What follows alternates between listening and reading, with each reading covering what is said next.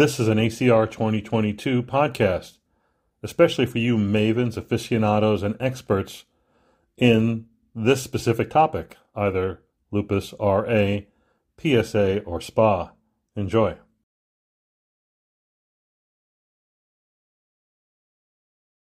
Hi, my name is Akhil Sood, reporting from Now at ACR 22. Today I'd like to discuss abstract 1609, which looks at the impact of comorbidities in patients with ankylosing spondylitis and its association with functional status and disease activity. Comorbidities are more common in patients with inflammatory arthritis, including ankylosing spondylitis. It is suspected that the presence and combination of certain comorbid conditions can influence patient outcomes. And abstract 1609 specifically looks at this area. Using the SOAS registry, they identified a cohort of patients with ankylosing spondylitis. Using clustering methods, they identified clusters of patients with AS defined by the presence of certain comorbid conditions. And in this study, they identified 5 unique clusters defined by these conditions, including depression, hypertension, and uveitis. And the cluster defined by the presence of depression was found to have higher disease activity and worse functional status compared to the group with no comorbidities. And these findings are really important. They come in light of the recent findings, recommendations from ASAS ULAR, which states that the absence of response to treatment should prompt reevaluation of the diagnosis and consideration of the presence of comorbidities. So next time you have a patient with AS with difficult to control activity, it is important to consider optimization of the comorbidities as well as controlling the underlying inflammation.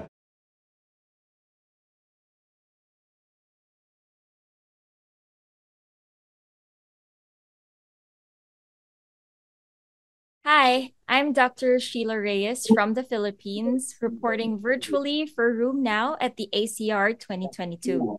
It's been a wonderful hybrid conference so far with lots of new, exciting information popping up.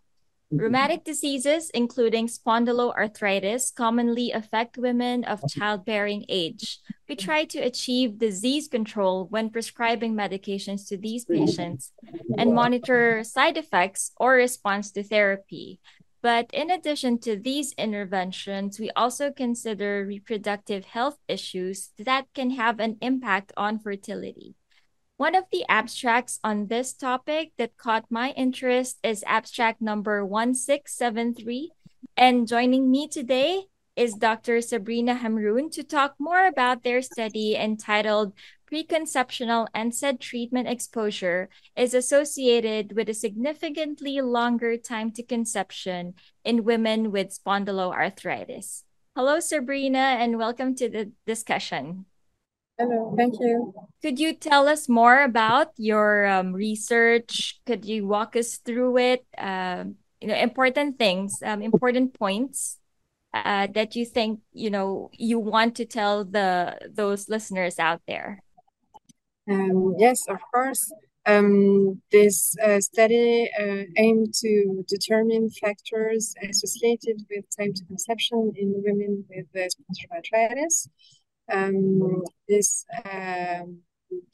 disease affects regularly women of childbearing age, and we would like to understand more on their reproductive health and factors impacted the fertility in women with SPA.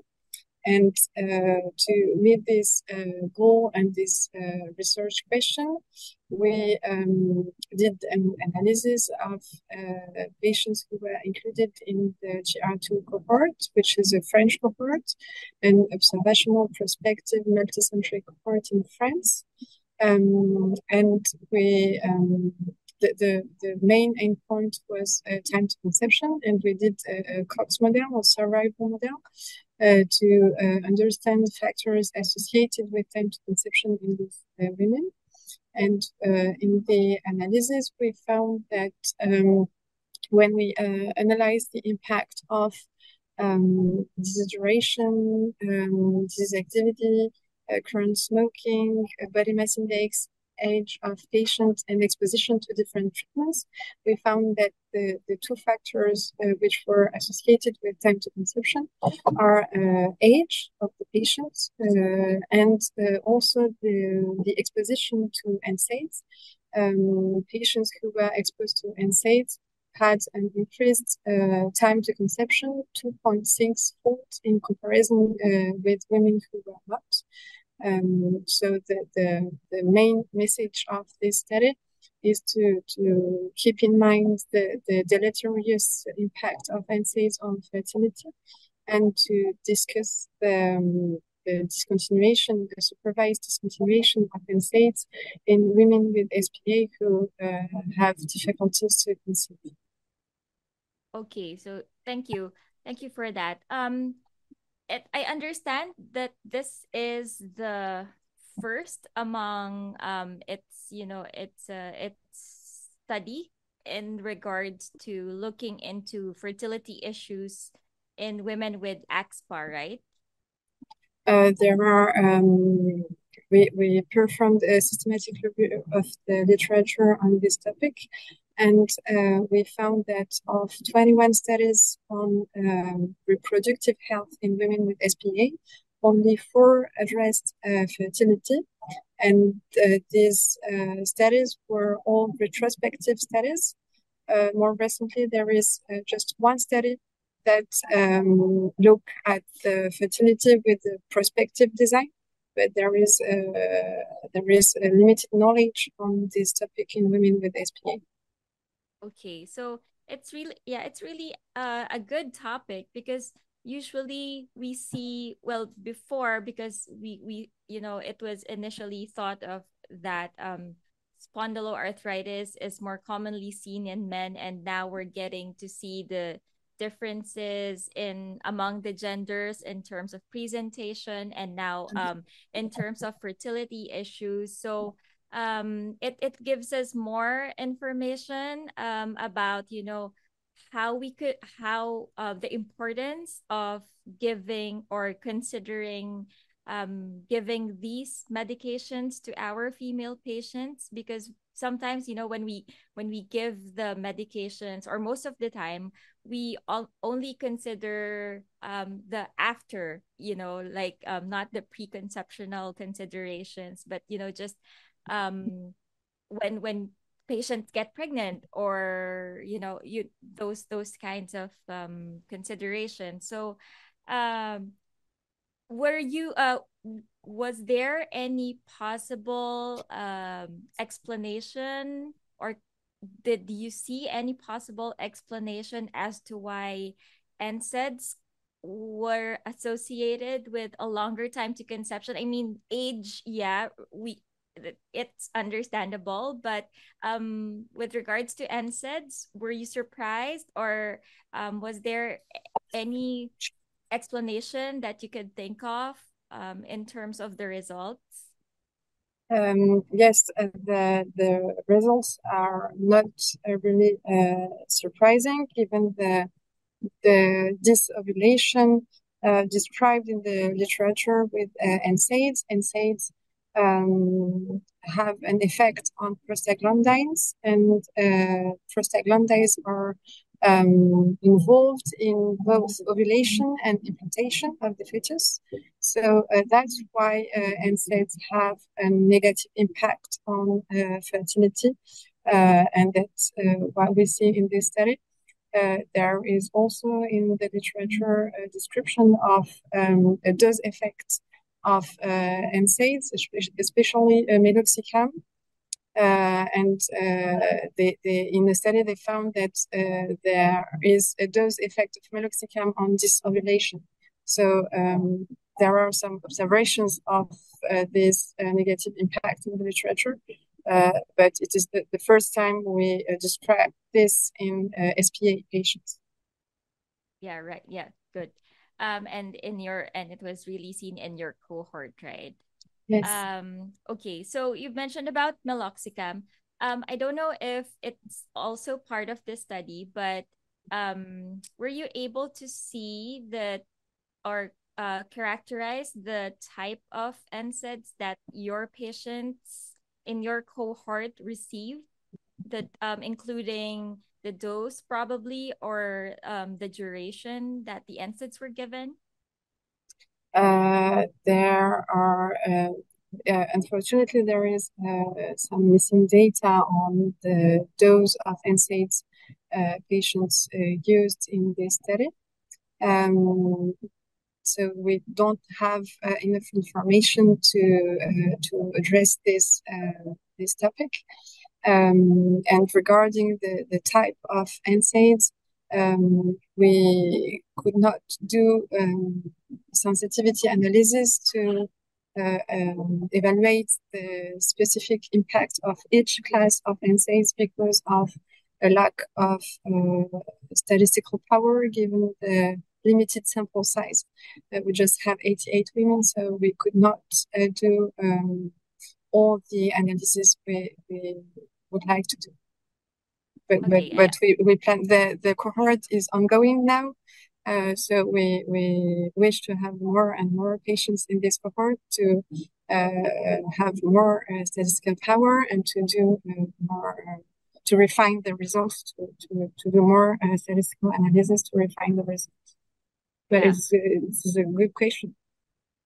Yeah, actually, I was going to, my next question was actually what you answered. I was going to ask if there were plans for future investigation since, as you've mentioned, there is a, the study has a small sample size, but you know, it creates, you know, even in on the practical side of things, like for me, I would, when I saw your study, I was like, okay, you know, maybe we should really consider these things, including medications, particularly among our young patients. And we know like NSAIDs are one of the first line therapies that we give for spondyloarthritis. So it's really a good study. So thank you for doing that. Okay. Thank you. All right. So I just have a last question before we probably wrap up the discussion. So what do you think will be the impact of, although the sample size is still small and the study is still ongoing, but what do you think will be the impact of your findings in the NSAID prescribing practices of rheumatologists towards their female spondyloarthritis patients? I wish that rheumatologists will keep in mind the negative impact of NSAIDs on fertility in patients, in SPA patients, and to discuss on a case by case basis the possibility to switch to a therapeutic switch in women who have difficulties to conceive for a long time and without any other source of subfertility than a regular use of NSAIDs. I think that we should have this in mind, that NSAIDs could be a source of subfertility, and to discuss for every patient, really on a case-by-case basis, the indication of switch of a therapeutic switch. Mm-hmm. Okay, so you really raised a good point there with regards to the NSAIDs as, you know, a possible consideration for taking a longer time to conception or in terms of fertility. And yes, I do agree that, you know, it's really an individualized treatment, and I guess it's really the shared decision making process between the physician and the patient as well. We also have to consider the age of the patients. If a woman has more than 35 years old, for example, and has difficulties to conceive for a long time, I think that the therapeutic switch could be favorable for them. So yes, it's always a shared decision with the patients. Okay, so thank you very much, Sabrina, for joining us today and sharing your time with us to discuss more about your research. And we will look out for more of your findings in the future. Thank you. So thank you very much. Okay, so that has been a very good discussion about abstract 1673, and I would like to thank again Dr. Sabrina Hamroun, for joining us today and sharing her time with us. This has been Sheila Reyes. Follow me on Twitter at Rumarampa, and tune in to Room Now for more reports and videos of the ACR Convergence 2022. Thank you.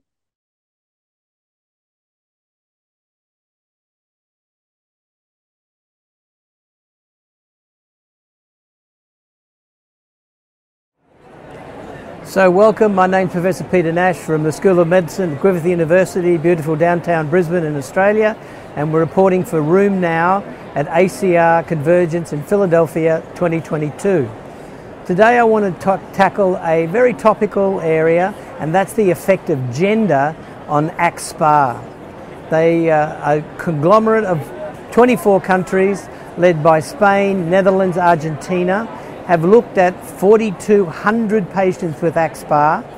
They split them into 2,500 who had axial disease, 1,000 with psoriatic arthritis, about 430 with AXSpA but peripheral arthritis, and they looked at the outcome measures to test whether females in particular had the changes that we're now seeing in psoriatic arthritis, where they have higher baseline disease activity and a lesser response to therapy.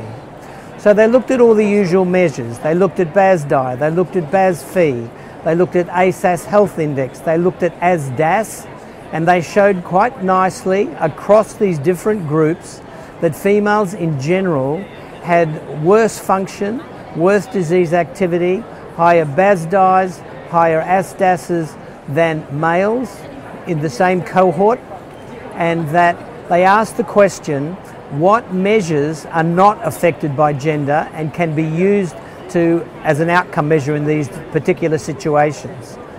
CRP is not affected by gender, and ASDAS is not affected by gender, and they're the two, and that's the take-home bottom line. Use CRP and ASDAS to assess these patients and understand that the other measures like BASDAI, BASFI and ASAS Health Index will be higher in females than in males. So the take-home message, use your CRP, use your ASDAS to look at disease activity in AXSpA patients, and you'll be fine. Peter Nash signing off from Philadelphia.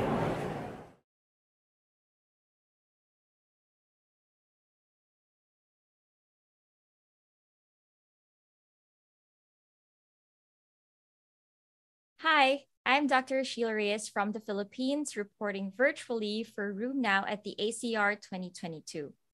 Hydroxychloroquine is a very important drug for lupus because prior studies have already shown its numerous benefits, including decreasing disease flares. Unless absolutely contraindicated, hydroxychloroquine should be given to all patients with lupus. Due to the risk of retinopathy, the 2016 ophthalmology guidelines recommend using hydroxychloroquine at less than or equal to 5 mg per kilogram of actual body weight, which is equivalent to about less than 400 mg per day in most patients. But what is the impact of this dose lowering of hydroxychloroquine? In the abstract sessions on Monday, Dr. Jacqueline Nestor will present the results of their study entitled Hydroxychloroquine Dosing Less Than 5 mg per kilogram per day Leads to Increased Hospitalizations for SLE Flare with abstract number 1654. The primary objective of the study was to determine the impact of hydroxychloroquine dose on the risk of hospitalizations for SLE flares. So they did a case crossover study within the Mass General Brigham SLE cohort, and they identified patients who were prescribed hydroxychloroquine between January 2011 and December 2021. Patients included were those who were hospitalized for an SLE flare while using hydroxychloroquine, and the exposures of interests were one, average weight-based hydroxychloroquine dose. So this was either less than or equal to 5 mkd or more than 5 mkd or an average non-weight-based hydroxychloroquine dose of less than 400 or more than 400 milligrams per day. Basically, they looked into the dose of hydroxychloroquine when SLE patients were hospitalized for a flare. Study results show that low-dose hydroxychloroquine, that's less than 5 mkd for the weight-based dose and less than 400 milligram per day on the non-weight-based dose, were both associated with increased hospitalizations for SLE flares with an adjusted odds ratio of 4.41 and 3.48 respectively. How are these findings relevant to everyday practice? Some limitations of the study that the authors noted were the incomplete information on medication adherence or reasons why patients were on low-dose hydroxychloroquine. This study made me reevaluate whether my patients are indeed receiving adequate doses of hydroxychloroquine. I hope further investigations are carried out to elucidate robust data on this topic, including characterizing the lupus flare in terms of the severity or organ involvement, apart from the limitations mentioned earlier. Hydroxychloroquine is a very important drug for lupus, and issues on retinal toxicity with cumulative doses and is an important factor to consider in dosing. Hence, we need to keep in mind the benefit-risk ratio of giving the drug and, of course, shared decision-making with our patients. Also, regular monitoring of side effects should be included in the equation. So with that, I just throw this question out there. Are your lupus patients receiving optimal doses of hydroxychloroquine? Follow me on Twitter at Rumarampa and tune in to Room Now for more reports and videos of the ACR Convergence 2022. Thank you.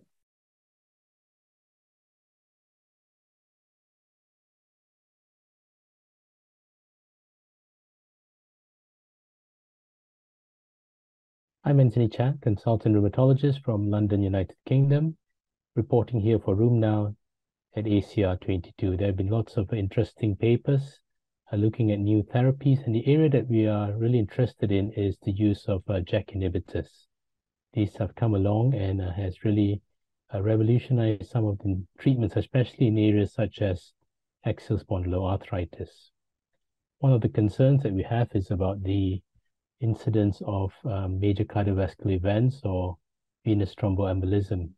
And there was a study presented here at ACR 22, poster 510, where they looked at the use of upadacitinib, which is a selective JAK1 inhibitor, across indications in rheumatoid arthritis, psoriatic arthritis, and also ankylosing spondylitis. And here they had over 6,000 patients who were recruited into the studies, and this involved 9 different studies, and they looked particularly into the aspect of major cardiovascular events, MACE, and also VTEs. When you look at the population studied, 40 to 50% of these patients had 2 or more risk factors for cardiovascular events, and also more than a quarter of them were above the age of 65. This immediately would put them at risk of having cardiovascular events and also a possible venous thromboembolism. What was interesting in this study across the 9 studies when they pulled the data was the actual incidence of MACE was low. There were none in the ankylosing spondylitis group and 41 in the rheumatoid arthritis and psoriatic arthritis group. When they looked at these patients who had MACE in the RA and PSA group, they were enriched for risk factors. So these were standard risk factors such as hypertension, and diabetes that predisposed them to having these risks.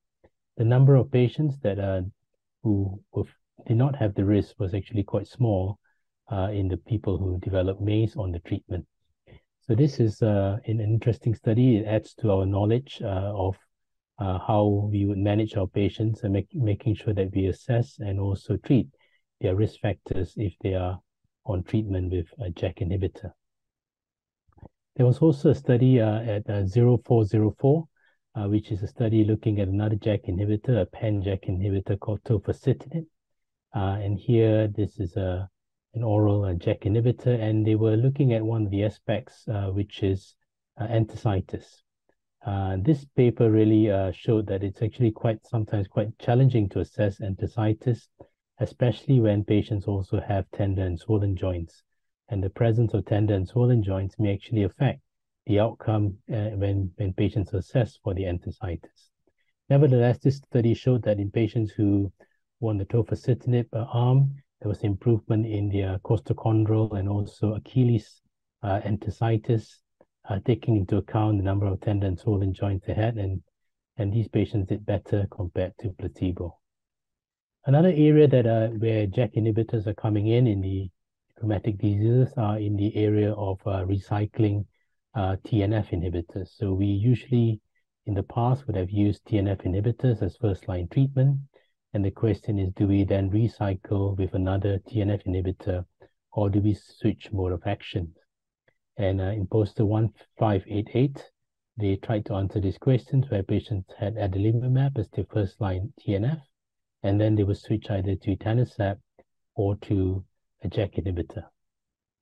And in this study, it showed that there was a slight improvement in patients who were switched to JAK inhibitor in terms of some of their outcomes compared to switching to another TNF inhibitor, namely etanercept. Nevertheless, there were some patients who did well on cycling to another TNF. So this study again shows us that there are certain patients who would benefit from a switch, and usually in clinical practice, this would be some of our patients who had primary failure to the first TNF or an adverse event, whereas patients who would continue on the TNF inhibitor would usually be people who had a secondary failure. This is again an area where we would need to do further studies, especially with the advent of more therapies such as JAK inhibitors in our clinical practice. I'm Anthony Chan, reporting here for Room Now at ACR 22.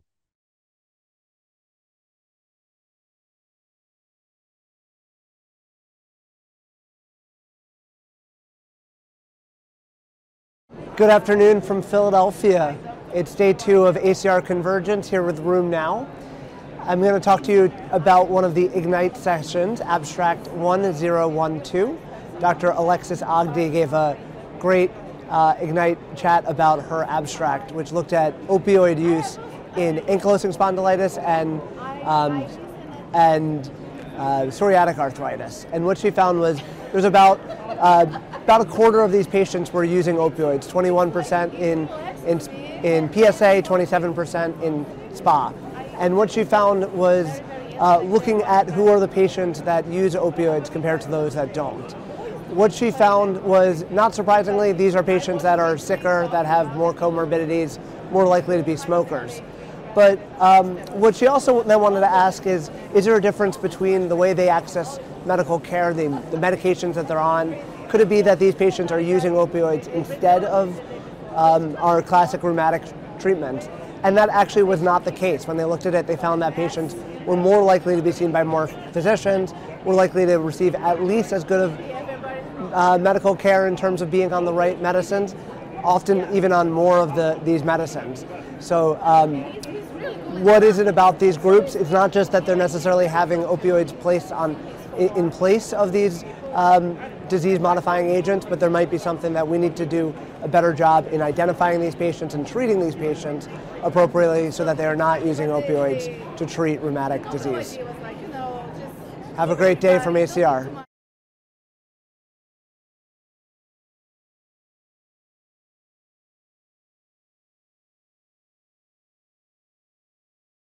I'm Anthony Chan, consultant rheumatologist from London, United Kingdom, reporting here for Room Now at ACR 22. We've had a lot of interesting presentations at ACR 22, and one of the topics that I'm really interested in is how we can reduce delays to diagnosis. One of the issues we have in the field of axial spondyloarthritis is the long delay, where patients can spend years prior to a diagnosis. Here in the United Kingdom, the average time is 8.5 years. We have a project nationally called the Gold Standard Project to try to reduce that to 1 year. One of the interesting presentations at the ACR 22 comes from Dr. Nelly Ziak, who is a very kindly been able to join us today, and she's going to, we want to talk to her about two of her, her abstracts. First is 1512, and then we'll be followed by 1517. So Nelly, welcome to our session today. Thank you for joining us. Thank you, Anthony, for the invitation. So I was very interested to read your poster presentation and the abstract 1512, where you have worked with quite a few centers in a few different countries in your area to look at how, using different criteria, you can try to find the best solution to reduce delays to diagnosis. I wonder whether you could take us through your findings in 1512. Yeah. So diagnostic delay, as you said, Anthony, is a universal problem, but there's a lot of heterogeneity between the different countries and the different regions of the world. So in the Middle Eastern Arab countries, it's around 7 years, but it's really variable between the countries. So what we wanted to do is to see if the available referral strategies that were published worldwide can be applied to our region. Why do we want to apply it to our region? Because we have reasons to believe that we have different systems. So first, the healthcare system is different. Patients go to different specialists. They have access to specialists, direct access to specialists. However, many times they go to the wrong specialist. They go to the orthopedic surgeon or to the neurosurgeon, to the neurologist. And this way might contribute to the delay more. They also go to the pharmacist to get NSAIDs over the counter, and this may also delay the diagnosis further. So this is one reason. The second reason is that also HLA-B27, which is a very important parameter in the referral strategy, is has a lower prevalence in our countries, and so its utility in the referral might be different. So this is why we decided to see if the published referral strategies are applicable to our country. So we included the seven countries in the study, and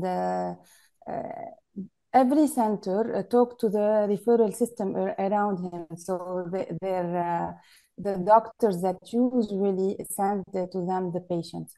So they asked them to send them low back pain who were suspicious of inflammatory nature. So we didn't give them like specific criteria, but we told them in real life, who would you send to the rheumatologist? And so we wanted, this was done on purpose to see what happens in real life. So the referring physician sent the patients to the doctor, and the doctor's opinion, the rheumatologist's opinion, was the gold standard. And so we looked at all the parameters. This was prospective. We included 515 patients from 7 Middle Eastern Arab countries.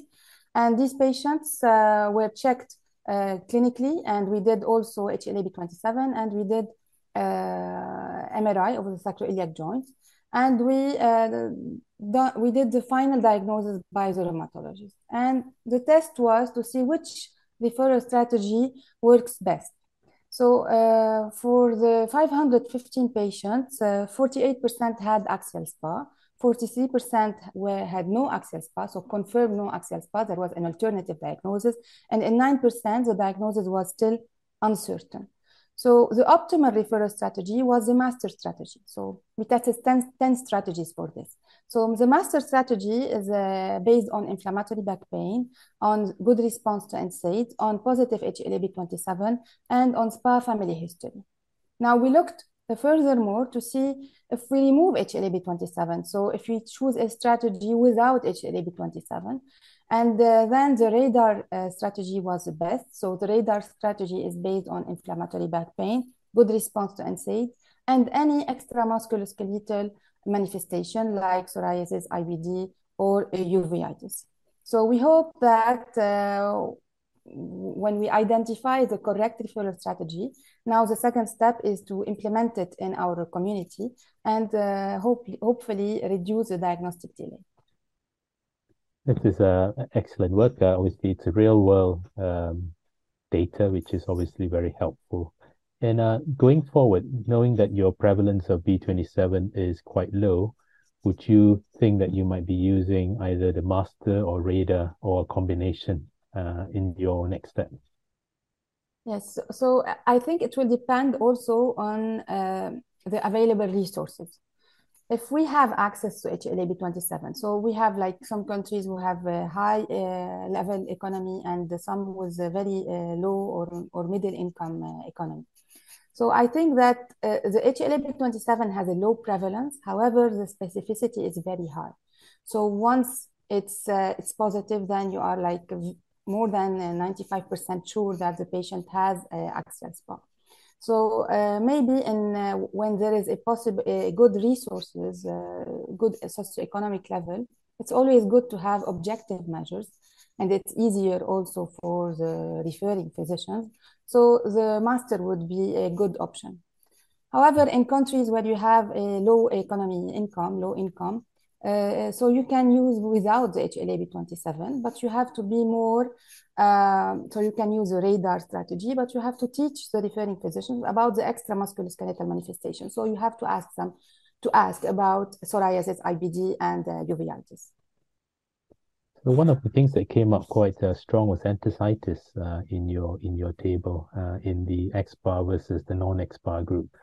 How good are we, do you think, in training our colleagues in detecting enthesitis as a predictor of future axSpA? Yeah, so it's it could be anything. It could be like people may label fibromyalgia as enthesitis. So I agree that this parameter is not very easy to implement in referral strategy. And also, you had 9% of people who are undefined. In your practice, do you repeat their scans, or how would you manage those people who you clearly were kind of in between, where they were still a bit undecided? Yes, these people are people who need to be closely followed up. So we need to monitor them properly to explain to them that this could be AXSpA or not. So we need to monitor you closely. Of course, if you have a high clinical suspicion, we repeat the MRI of the sacroiliac joint around 1 year later. Nevertheless, we can also benefit from new biomarkers. And so maybe this is a good introduction to the second. Which comes to the next study, which is very interesting. This is abstract 1517, so where you looked at the utility of CD74, and you looked at different isotypes of the immunoglobulin. So can you just give us a background? What made you choose this CD74? Yes, so the idea was like discussed maybe a few years ago, when we presented our first review that HLA-B27 was low in Middle Eastern countries and that we need a new biomarker to help us diagnose our patients and reduce the diagnostic delay. So our German colleagues in Hanover and German, Professor Thorsten Witte and Professor Xenophon Baraliakos, were working on the CD74 antibodies, and they proposed that we test it in our population. The problem actually was less of a problem in Europe because HLA-B27 was a very good biomarker. However, in our countries, we needed a different biomarker. So what we did a first study that we published in 2019. We compared people with confirmed AXSpA to healthy blood donors, and we found a good association between anti-CD74 and this and AXSpA. However, around the same time, there were even other studies that confirmed this association, and other studies like studies from China and a study from Netherlands, who found that there was no association. So we were started thinking, what was the problem? Why did we find an association? And some of other teams found an association and others didn't. So, of course, one of the first ideas that come to mind is a genetic background.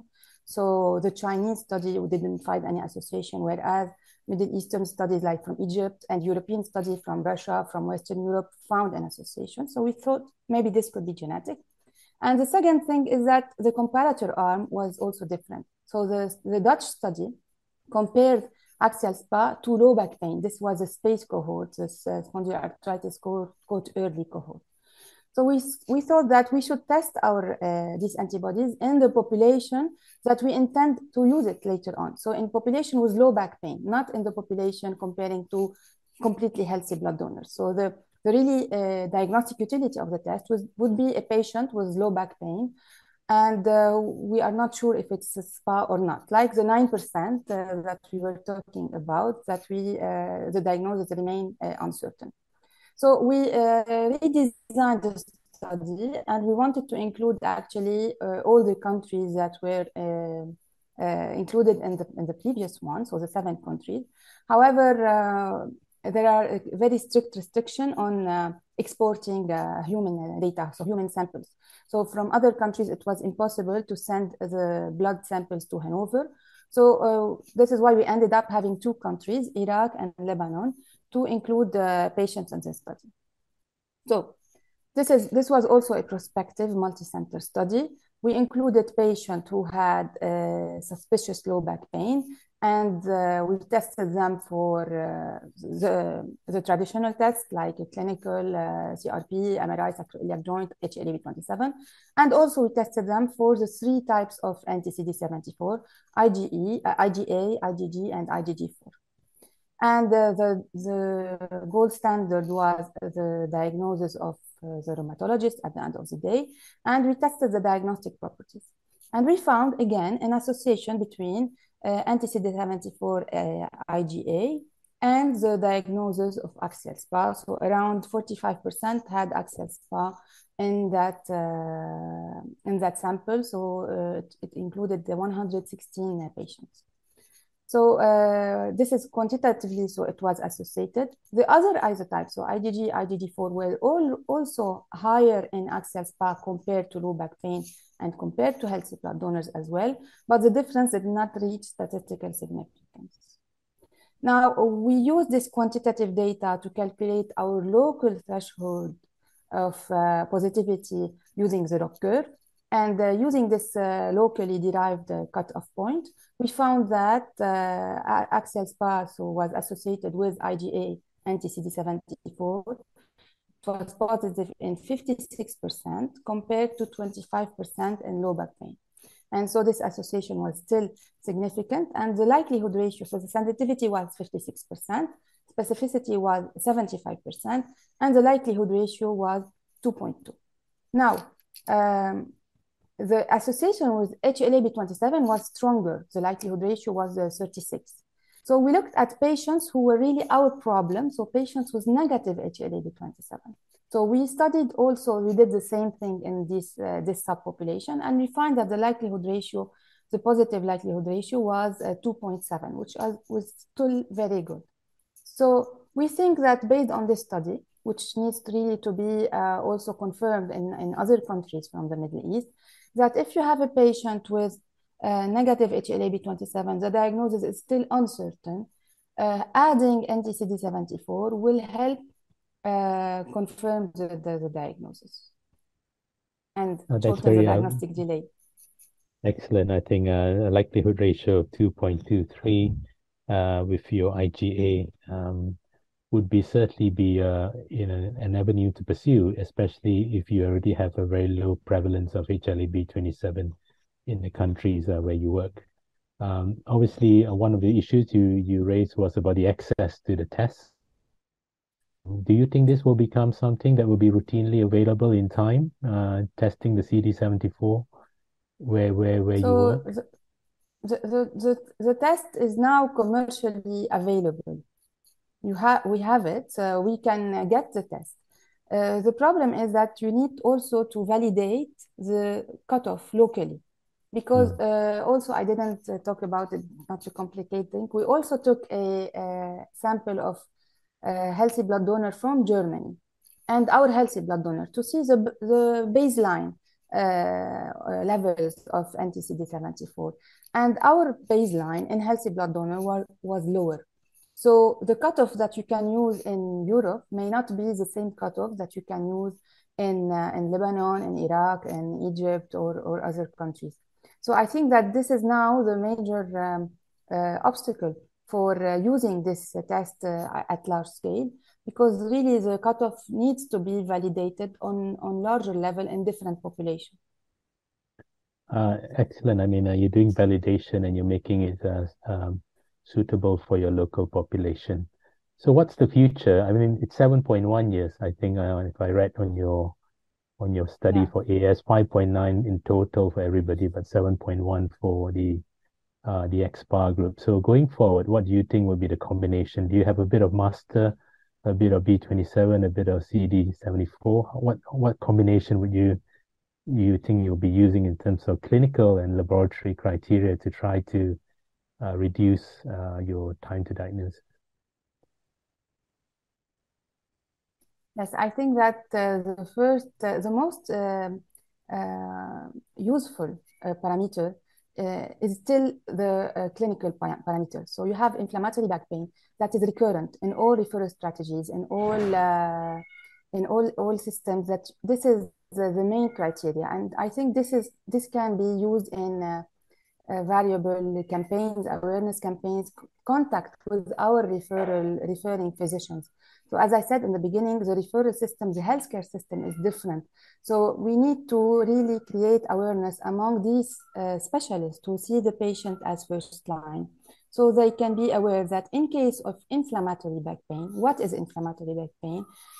Maybe ask a question or two, so more good response to NSAIDs, family history or extramusculoskeletal manifestations. And it would be the simplest way to refer the patient. So if we want to add a biomarker, we need to do like small, some cost-effectiveness studies. So far, for example, CD74, we should not be very high cost, but we don't know yet. So what we did was not a cost-effectiveness study. But I think that first, awareness on clinical parameters, especially inflammatory back pain. Second would be extramusculoskeletal manifestation.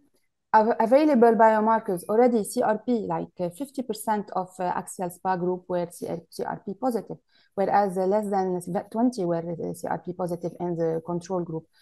HLA-B27, if positive, then it's great. If it's negative, then you will need a second biomarker. And I think that at that time, the CD74 would be useful. Well, thank you very much for a very comprehensive study, both clinical and laboratory.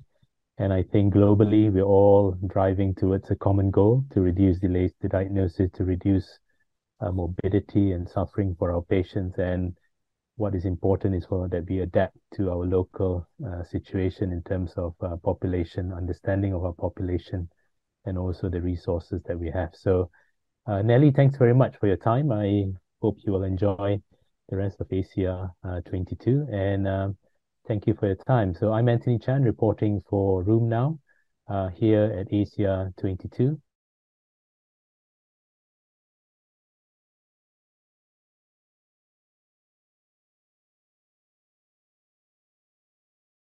Hi, I'm Dr. Sheila Reyes from the Philippines reporting virtually for Room Now at the ACR 2022. It's been a wonderful hybrid conference so far with lots of new, exciting information popping up. Rheumatic diseases, including spondyloarthritis, commonly affect women of childbearing age. We try to achieve disease control when prescribing medications to these patients and monitor side effects or response to therapy.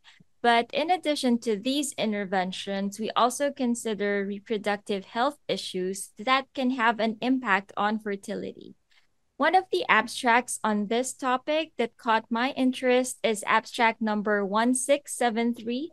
And joining me today is Dr. Sabrina Hamroun to talk more about their study entitled Preconceptional NSAID Treatment Exposure is Associated with a Significantly Longer Time to Conception in Women with Spondyloarthritis. Hello, Sabrina, and welcome to the discussion. Hello, thank you. Could you tell us more about your research? Could you walk us through it? Important things, important points that you think you want to tell those listeners out there. Yes, of course. This study aimed to determine factors associated with time to conception in women with spontaneous arthritis. This disease affects regularly women of childbearing age, and we would like to understand more on their reproductive health and factors impacted the fertility in women with SPA. And to meet this goal and this research question, we did an analysis of patients who were included in the GR2 cohort, which is a French cohort, an observational prospective multicentric cohort in France. And we the main endpoint was time to conception, and we did a Cox model or survival model to understand factors associated with time to conception in these women. And in the analysis, we found that when we analyzed the impact of disease duration, disease activity, current smoking, body mass index, age of patients, and exposition to different treatments, we found that the two factors which were associated with time to conception are age of the patients and also the exposition to NSAIDs. Patients who were exposed to NSAIDs had an increased time to conception 2.6-fold in comparison with women who were not. So the main message of this study is to keep in mind the deleterious impact of NSAIDs on fertility, and to discuss the discontinuation, the supervised discontinuation of NSAIDs in women with SPA who have difficulties to conceive. Okay, so thank you for that. I understand that this is the first among its study in regards to looking into fertility issues in women with axSpA, right? There are we performed a systematic review of the literature on this topic, and we found that of 21 studies on reproductive health in women with SPA, only 4 addressed fertility. And these studies were all retrospective studies. More recently, there is just one study that look at the fertility with the prospective design, but there is a limited knowledge on this topic in women with SPA. Okay, so it's really a good topic, because usually we see, well, before, because we it was initially thought of that spondyloarthritis is more commonly seen in men, and now we're getting to see the differences in among the genders in terms of presentation, and now in terms of fertility issues. So it gives us more information about how the importance of giving or considering giving these medications to our female patients, because sometimes when we give the medications, or most of the time, we only consider the after, not the preconceptional considerations, but just when patients get pregnant, or those kinds of considerations. So was there any possible explanation, or did you see any possible explanation as to why NSAIDs were associated with a longer time to conception? I mean, age, it's understandable, but with regards to NSAIDs, were you surprised, or was there any explanation that you could think of in terms of the results?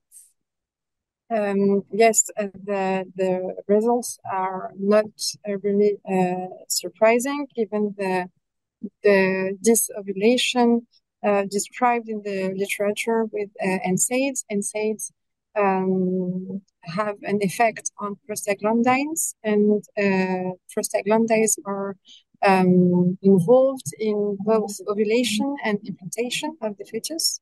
So that's why NSAIDs have a negative impact on fertility, and that's what we see in this study. There is also in the literature a description of a dose effect of NSAIDs, especially meloxicam. And they in the study, they found that there is a dose effect of meloxicam on disovulation. So there are some observations of this negative impact in the literature, but it is the first time we describe this in SPA patients. Yeah, right. Yeah, good. And in your, and it was really seen in your cohort, right? Yes. Okay, so you've mentioned about meloxicam. I don't know if it's also part of this study, but were you able to see the or characterize the type of NSAIDs that your patients in your cohort received, that including the dose probably, or the duration that the NSAIDs were given? There are, unfortunately, there is some missing data on the dose of NSAIDs patients used in this study.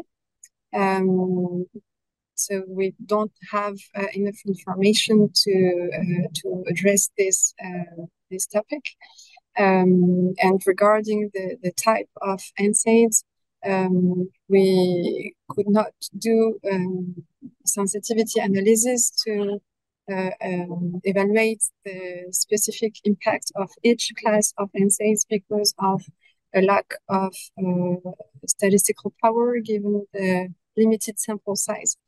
We just have 88 women, so we could not do all the analysis we would like to do. But we plan, the cohort is ongoing now, so we wish to have more and more patients in this cohort to have more statistical power and to do more to refine the results, to do more statistical analysis to refine the results. But yeah, it's a good question. Yeah, actually, I was going to. My next question was actually what you answered. I was going to ask if there were plans for future investigation, since, as you've mentioned, there's the study has a small sample size, but you know, it creates you know, even in on the practical side of things, like for me, I would when I saw your study, I was like, okay, you know, maybe we should really consider these things, including medications, particularly among our young patients. And we know like NSAIDs are one of the first line therapies that we give for spondyloarthritis. So it's really a good study. So thank you for doing that. Okay. Thank you. All right. So I just have a last question before we probably wrap up the discussion. So what do you think will be the impact of, although the sample size is still small and the study is still ongoing, but what do you think will be the impact of your findings in the NSAID prescribing practices of rheumatologists towards their female spondyloarthritis patients? I wish that rheumatologists will keep in mind the negative impact of NSAIDs on fertility in patients, in SPA patients, and to discuss on a case by case basis the possibility to switch to a therapeutic switch in women who have difficulties to conceive for a long time, and without any other source of subfertility than a regular use of NSAIDs. I think that we should have this in mind, that NSAIDs could be a source of subfertility, and to discuss for every patient really on a case-by-case basis, the indication of switch, of a therapeutic switch. Mm-hmm. Okay, so you really raised a good point there with regards to the NSAIDs as, you know, a possible consideration for taking a longer time to conception or in terms of fertility. And yes, I do agree that, you know, it's really an individualized treatment, and I guess it's really the shared decision making process between the physician and the patient as well. We also have to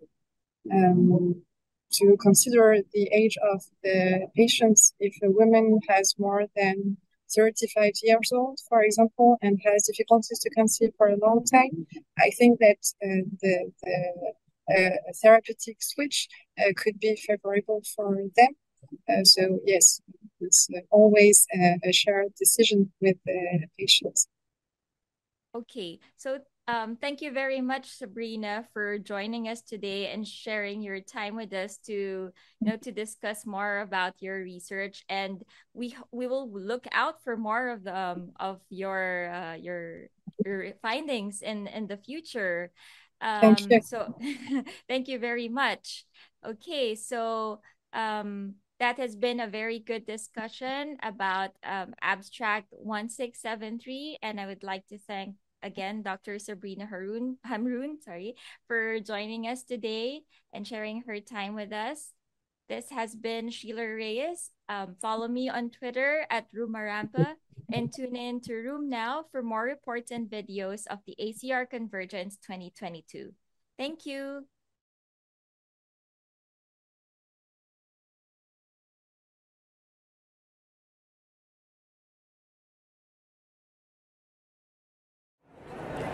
So welcome, my name's Professor Peter Nash from the School of Medicine at Griffith University, beautiful downtown Brisbane in Australia, and we're reporting for Room Now at ACR Convergence in Philadelphia 2022.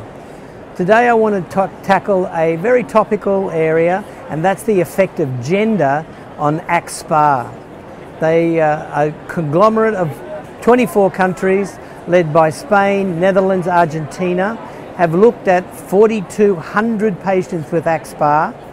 They split them into 2,500 who had axial disease, 1,000 with psoriatic arthritis, about 430 with AXSpA but peripheral arthritis, and they looked at the outcome measures to test whether females in particular had the changes that we're now seeing in psoriatic arthritis, where they have higher baseline disease activity and a lesser response to therapy.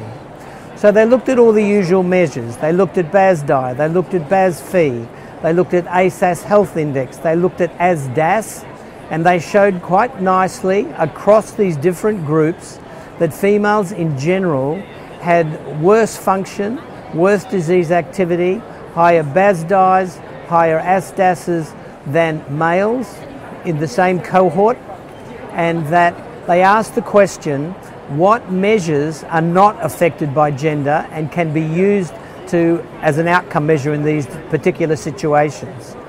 CRP is not affected by gender, and ASDAS is not affected by gender, and they're the two, and that's the take-home bottom line. Use CRP and ASDAS to assess these patients and understand that the other measures like BASDAI, BASFI and ASAS Health Index will be higher in females than in males. So the take-home message, use your CRP, use your ASDAS to look at disease activity in AXSpA patients, and you'll be fine. Peter Nash signing off from Philadelphia.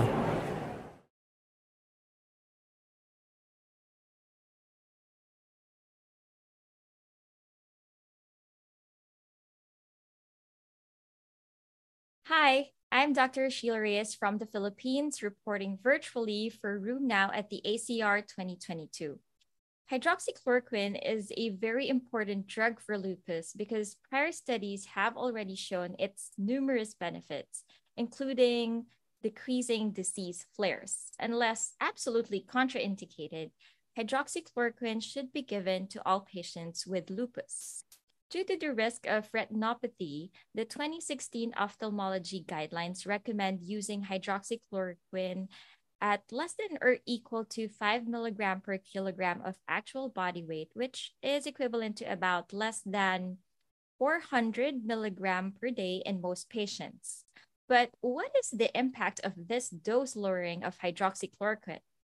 In the abstract sessions on Monday, Dr. Jacqueline Nestor will present the results of their study entitled Hydroxychloroquine Dosing Less Than 5 mg per kilogram per day Leads to Increased Hospitalizations for SLE Flare with abstract number 1654. The primary objective of the study was to determine the impact of hydroxychloroquine dose on the risk of hospitalizations for SLE flares. So they did a case crossover study within the Mass General Brigham SLE cohort, and they identified patients who were prescribed hydroxychloroquine between January 2011 and December 2021. Patients included were those who were hospitalized for an SLE flare while using hydroxychloroquine, and the exposures of interests were one, average weight-based hydroxychloroquine dose. So this was either less than or equal to 5 mkd or more than 5 mkd, and an average non-weight-based hydroxychloroquine dose of less than 400 or more than 400 milligrams per day. Basically, they looked into the dose of hydroxychloroquine when SLE patients were hospitalized for a flare. Study results show that low-dose hydroxychloroquine, that's less than 5 mkd for the weight-based dose and less than 400 mg per day on the non-weight-based dose, were both associated with increased hospitalizations for SLE flares with an adjusted odds ratio of 4.41 and 3.48 respectively. How are these findings relevant to everyday practice? Some limitations of the study that the authors noted were the incomplete information on medication adherence or reasons why patients were on low-dose hydroxychloroquine. This study made me reevaluate whether my patients are indeed receiving adequate doses of hydroxychloroquine. I hope further investigations are carried out to elucidate robust data on this topic, including characterizing the lupus flare in terms of the severity or organ involvement, apart from the limitations mentioned earlier. Hydroxychloroquine is a very important drug for lupus, and issues on retinal toxicity with cumulative doses and is an important factor to consider in dosing. Hence, we need to keep in mind the benefit-risk ratio of giving the drug and, of course, shared decision-making with our patients. Also, regular monitoring of side effects should be included in the equation. So with that, I just throw this question out there. Are your lupus patients receiving optimal doses of hydroxychloroquine? Follow me on Twitter at Rumarampa and tune in to Room Now for more reports and videos of the ACR Convergence 2022. Thank you.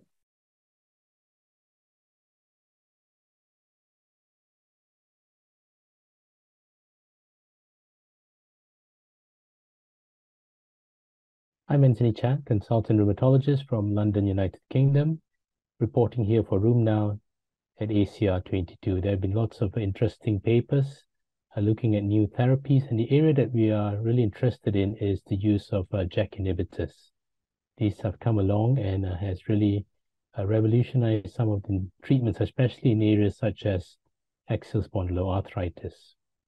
One of the concerns that we have is about the incidence of major cardiovascular events or venous thromboembolism.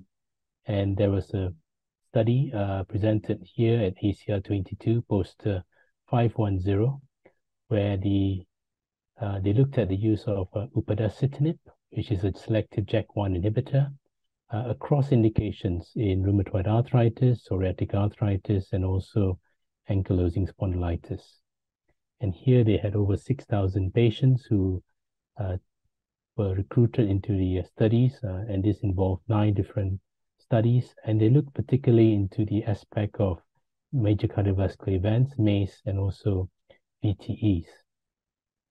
When you look at the population study, the 40 to 50% of these patients had 2 or more risk factors for cardiovascular events, and also more than 1/4 of them were above the age of 65. This immediately would put them at risk of having cardiovascular events and also a possible venous thromboembolism. What was interesting in this study across the 9 studies when they pooled the data was the actual incidence of MACE was low. There were none in the ankylosing spondylitis group, and 41 in the rheumatoid arthritis and psoriatic arthritis group.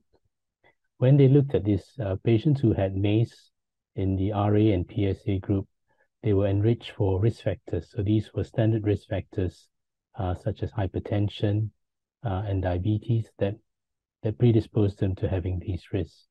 The number of patients that who did not have the risk was actually quite small in the people who developed MACE on the treatment. So this is an interesting study. It adds to our knowledge of how we would manage our patients and making sure that we assess and also treat their risk factors if they are on treatment with a JAK inhibitor. There was also a study at 0404, which is a study looking at another JAK inhibitor, a pan-JAK inhibitor called tofacitinib. And here, this is an oral JAK inhibitor, and they were looking at one of the aspects, which is enthesitis. This paper really showed that it's actually sometimes quite challenging to assess enthesitis, especially when patients also have tender and swollen joints. And the presence of tender and swollen joints may actually affect the outcome when patients are assessed for the enthesitis.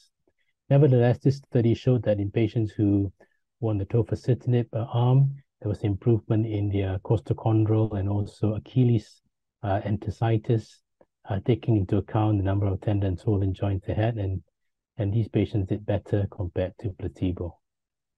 Another area that where JAK inhibitors are coming in the rheumatic diseases are in the area of recycling TNF inhibitors. So we usually, in the past, would have used TNF inhibitors as first-line treatment. And the question is, do we then recycle with another TNF inhibitor, or do we switch mode of action? And in poster 1588, they tried to answer these questions where patients had adalimumab as their first-line TNF, and then they would switch either to etanercept or to a JAK inhibitor. And in this study, it showed that there was a slight improvement in patients who were switched to JAK inhibitor in terms of some of their outcomes compared to switching to another TNF inhibitor, namely etanercept. Nevertheless, there were some patients who did well on cycling to another TNF. So this study again shows us that there are certain patients who would benefit from a switch, and usually in clinical practice, this would be some of our patients who had primary failure to the first TNF or an adverse event, whereas patients who would continue on the TNF inhibitor would usually be people who had a secondary failure. This is again an area where we would need to do further studies, especially with the advent of more therapies such as JAK inhibitors in our clinical practice. I'm Anthony Chan, reporting here for Room Now at ACR 22.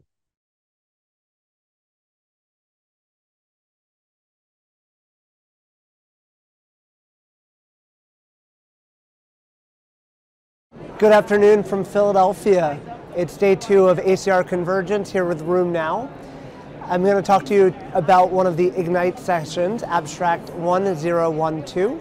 Dr. Alexis Agdi gave a great Ignite chat about her abstract, which looked at opioid use in ankylosing spondylitis and psoriatic arthritis. And what she found was there's about 1/4 of these patients were using opioids, 21% in PSA, 27% in SPA.